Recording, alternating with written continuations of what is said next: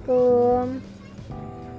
Um, Malam ini kita ketemu lagi ya di podcast pertama saya. Ya ini podcast yang pertama sekali. Yang pertama kali saya buat. Jadi maafin ya kalau kata-katanya masih terbata-bata. Pasti akan sangat berbeda saat kita ngobrol biasa atau dengan ngobrol di depan sebuah perangkat elektronik. Kenapa? Karena kita membuat uh, semacam persona gitu. Ada topeng tertentu yang kita gunakan, iya. Yeah. Karena biasanya bahasa yang sehari-hari saya gunakan itu enggak se enggak se apa ya istilahnya tidak seteratur ini loh. Biasanya kan barbar. Ya enggak barbar juga sih tapi tahulah eh, biasanya kan kita lihat kan struktur bahasa saya? Tidak terlalu beraturan. Saya hanya mencoba memilah kalimat apa yang mau saya ungkapkan di podcast kali ini karena nggak ada temanya jadi agak sulit juga ya ngambang kayak gini. Oke kita tentukan satu tema deh. Temanya tentang posisi ketika menyusui bayi. Oke karena saya sudah punya tema saya akan mulai ngobrolin hal itu. Nah sebagai seorang ibu muda insya ibu muda jadi saya baru saja punya bayi usianya udah 4 bulan namanya Mariam Kurnia Mardia. Nah Mariam ini punya kebiasaan menyusu yang unik gitu loh. Jadi Mariam ini lebih senang menyusu sambil baring.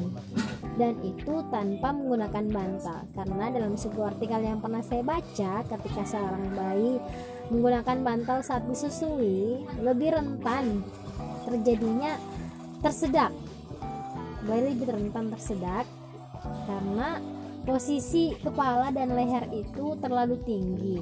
Makanya Mariam itu saat menyusu baring nggak pakai apa-apa.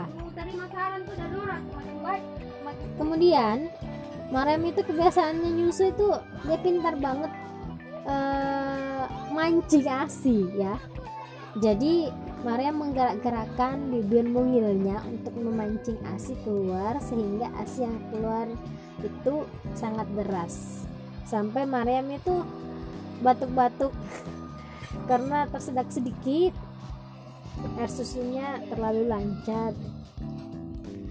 Kemudian Mariam itu juga punya kebiasaan uh, mengemut jarinya saat lapar Nah, dia mengemut jarinya, jadi ketika Maria udah lapar banget, dia uh, melepas jarinya dan mengeluarkan suara-suara wah wah wah kayak gitu. Nah, ternyata di usia perkembangan bayi yang 4 bulan itu merupakan salah satu fase oral yang menurut Sigmund Freud bahwa di masa itu bayi mendapatkan kenikmatan dari mulutnya.